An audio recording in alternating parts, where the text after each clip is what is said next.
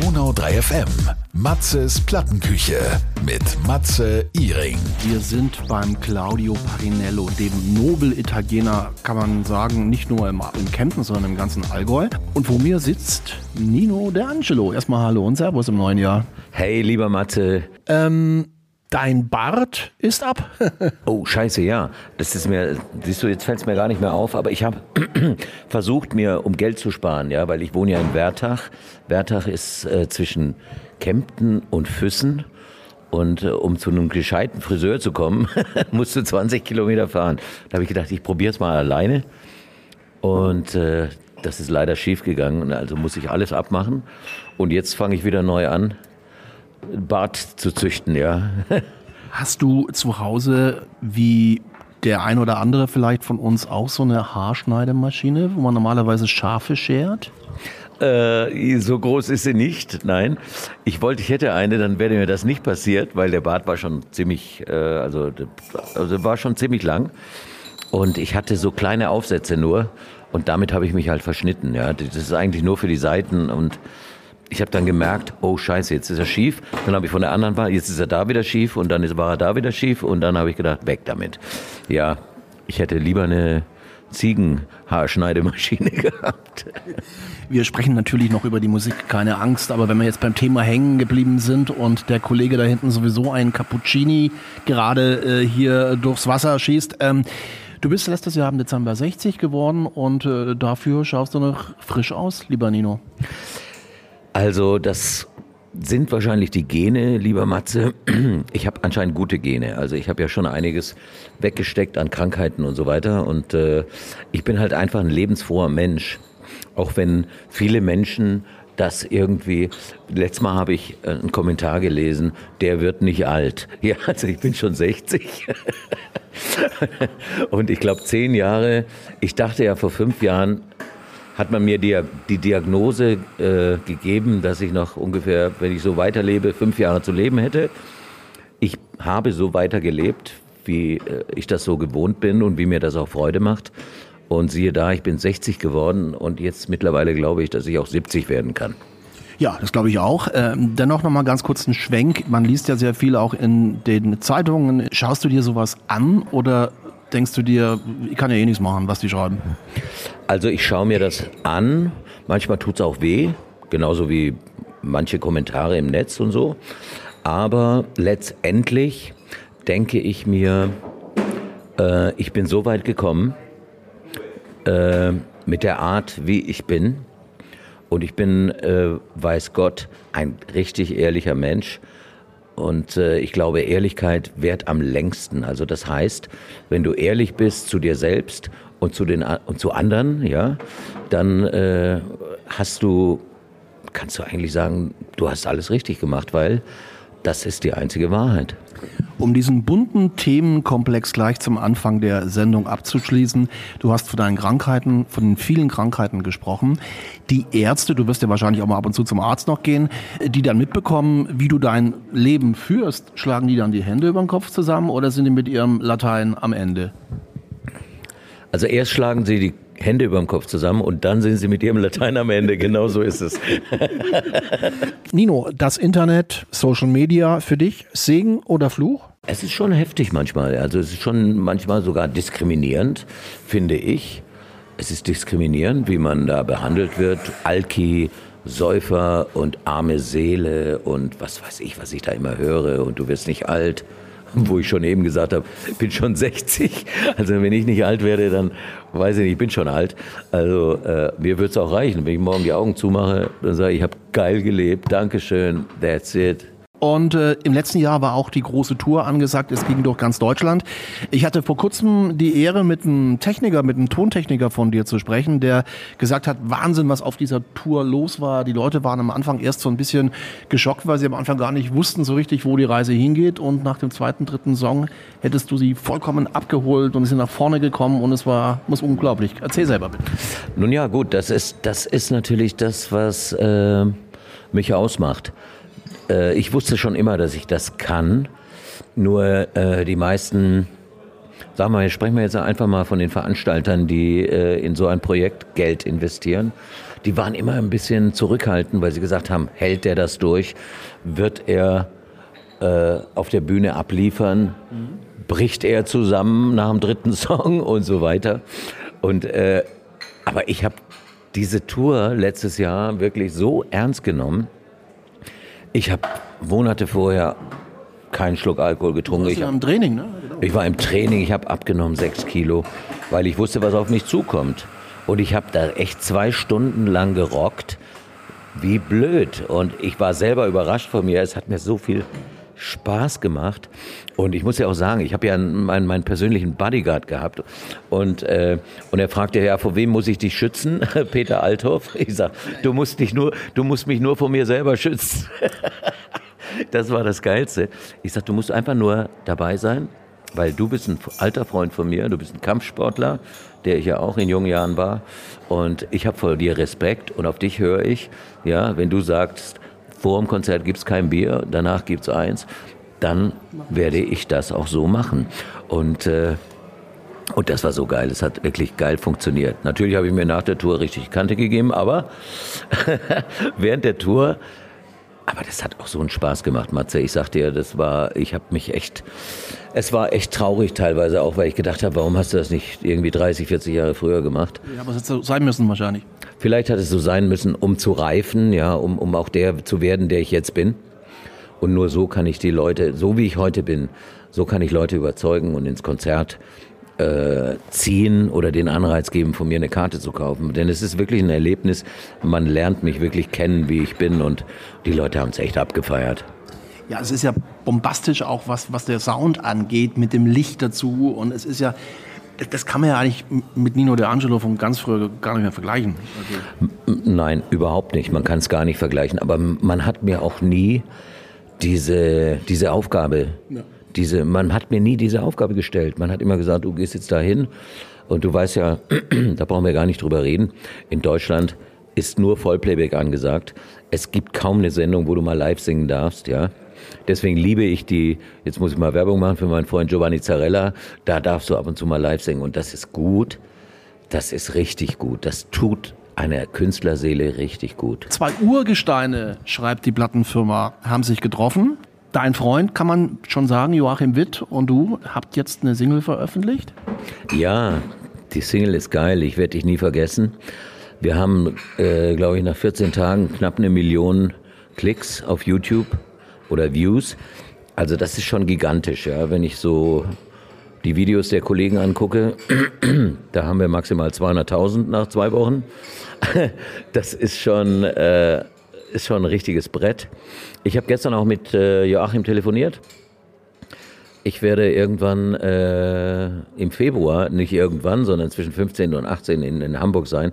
Und ich glaube, am 16. macht er sein Konzert in der, äh, in, in, in, in, in, der, in der großen Freiheit. Und da jump ich mit auf die Bühne und wir singen zusammen diesen wunderbaren Song. Ja. Und er bringt ja ein Album auch heraus. Ne? Er bringt ein Album raus, eine, eine, eine Fels in der Brandung Special Edition, wo dieser Song auch drauf ist. Und dieser Song ist übrigens auch auf meiner Special Edition drauf. Ähm, das habe ich mir nicht nehmen lassen, dass wir diesen Song auch auf meine Special Edition drauf machen, wo zwei andere, zwei neue Songs auch drauf sind. Tausendmal geschworen und alles kann, nichts muss. Nino De Angelo ist heute mein Gast in der Plattenküche. Letztes Jahr bist du 60 Jahre alt geworden. Wie fühlen sich die 60 im neuen Jahr für dich an? 60 ist für mich nicht anders wie 50. Also warte mal, 60 ist für mich sogar nicht anders wie 40. Also da geht's dann, also ich weiß nicht, also ich stehe manchmal auf und denke, scheiße, ey, du könntest mal ein bisschen was tun. Ich glaube, du könntest noch mal, manchmal stelle ich mir vor, dass ich eher ins Fitnessstudio gehen sollte und so. Und dann sehe ich andere 60-Jährige, die sich da wirklich die pumpen den ganzen Tag und machen und sehen geil aus. Denke ich mir, ja, würde ich auch. Aber wenn es irgendeinen Anlass gibt, werde ich das auch tun. Äh, Drei Monate Training, dann sehe ich aus wie Adonis. Also auch mit 60.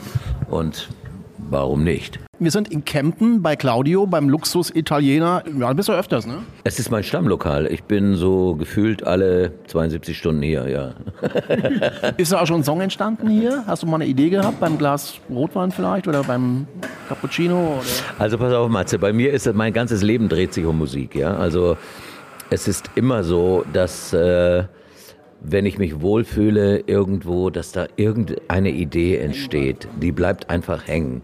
Ja, also das ist, äh, das ist so. Es ist hier so wie mein Zuhause. Claudio ist ja mein, einer meiner besten Freunde. Und ich bin echt dankbar, dass ich ihn kennenlernen durfte, als ich hier ins Allgäu kam. Äh, denn eigentlich ist, du weißt, ich komme aus der Großstadt und das Allgäu ist eigentlich genau das Falsche für mich. Aber äh, mit meiner Frau Simone lässt sich das sehr, sehr gut aushalten hier. Ihr wohnt ja nicht in Kempten, ihr wohnt in Wertach, da habt ihr auch ein tolles Pferdegestüt. Und da gibt es sogar neben dem Kronenwirt ein Fanshop von Nino De Angelo. neben dem Hirsch, ja, neben dem Gasthaus Hirsch, das leider mittlerweile zu ist, äh, gibt es einen Fanshop genau gegenüber der Stadtsparkasse. wir machen heute wirklich Werbung für alle hier. Wir packen alles rein. Ja, müssen wir doch. Und da gibt es einen Fanshop, der hat aber das ist wiederum typisch Nino De Angelo, nie geöffnet.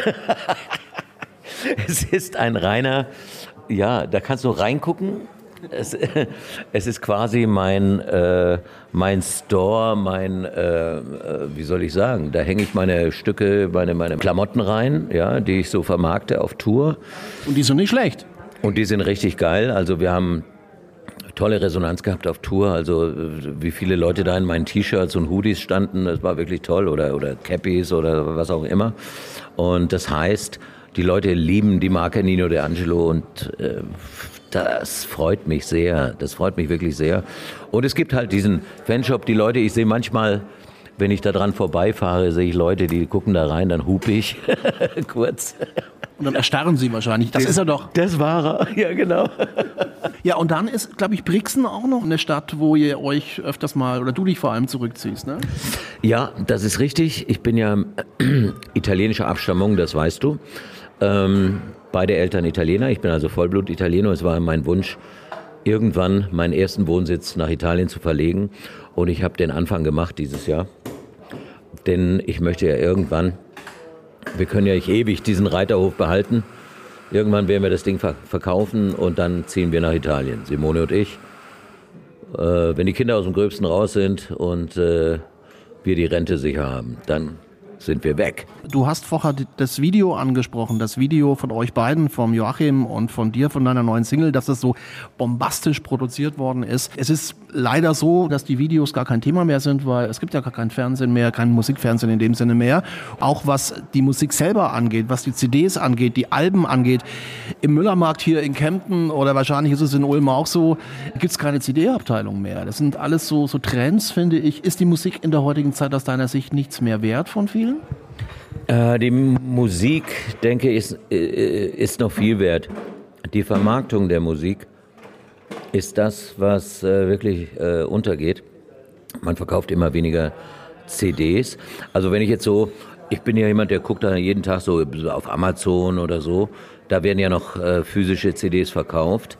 Und wenn ich dann schaue, im letzten Monat mehr als 50 Mal verkauft, da frage ich mich, echt, wo soll das hinführen? Und ich gehöre noch zu den erfolgreichsten Künstlern in Deutschland. Ja, die äh, ganz erfolgreichen haben dann 200 plus oder 800 plus im letzten Monat verkauft. Die sind aber gerade erst rausgekommen. Ich habe auch schon mal 3000 plus verkauft von Gesegnet und Verflucht oder so. Oder am Anfang von Ewigkeit zu Ewigkeit.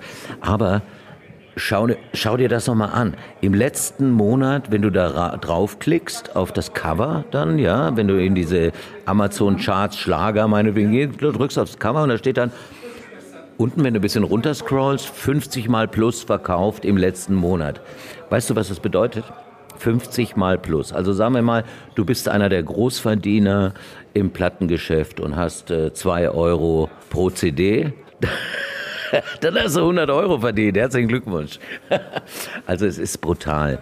Und es muss unbedingt was getan werden. Ich habe mir schon überlegt, ob wir genauso wie die GDL oder was weiß ich, eine Gewerkschaft gründen.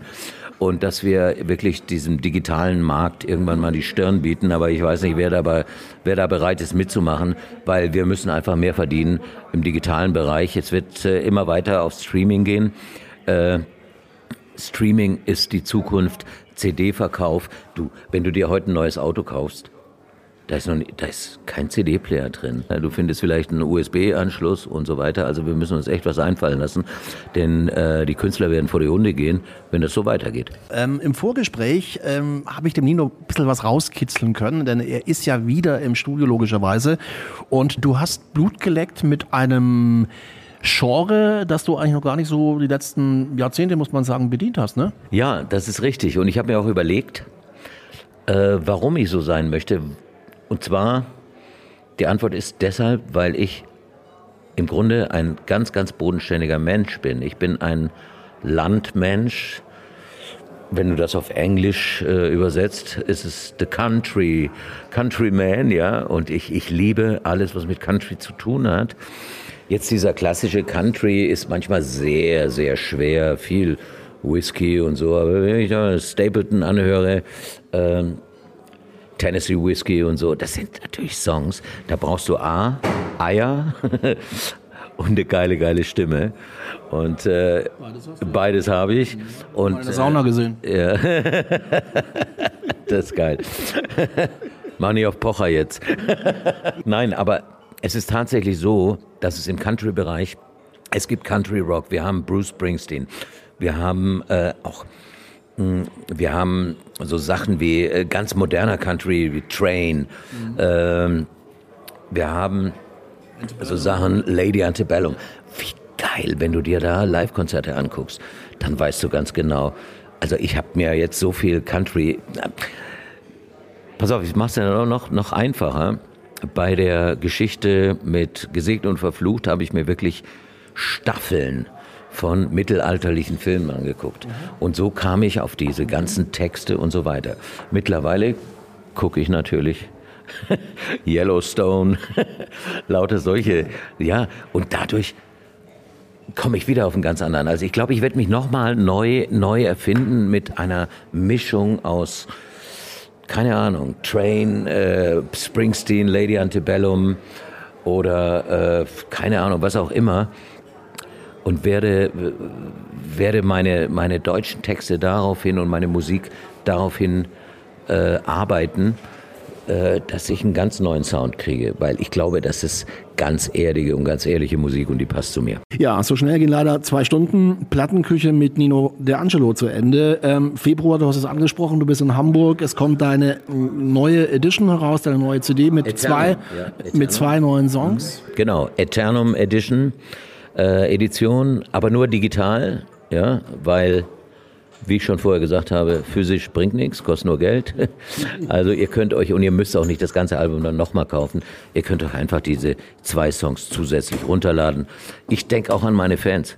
Ja, man muss nicht mehr Geld ausgeben als nötig. Absolut. Und äh, dann habe ich gesehen, ein Konzert steht irgendwie auf der Homepage von dir, aber da kommen wahrscheinlich noch ein paar dazu dieses Jahr, oder? Oh, wir haben eine Konzerttour, eine Open-Air-Tour und äh, wir haben, glaube ich, sieben oder acht.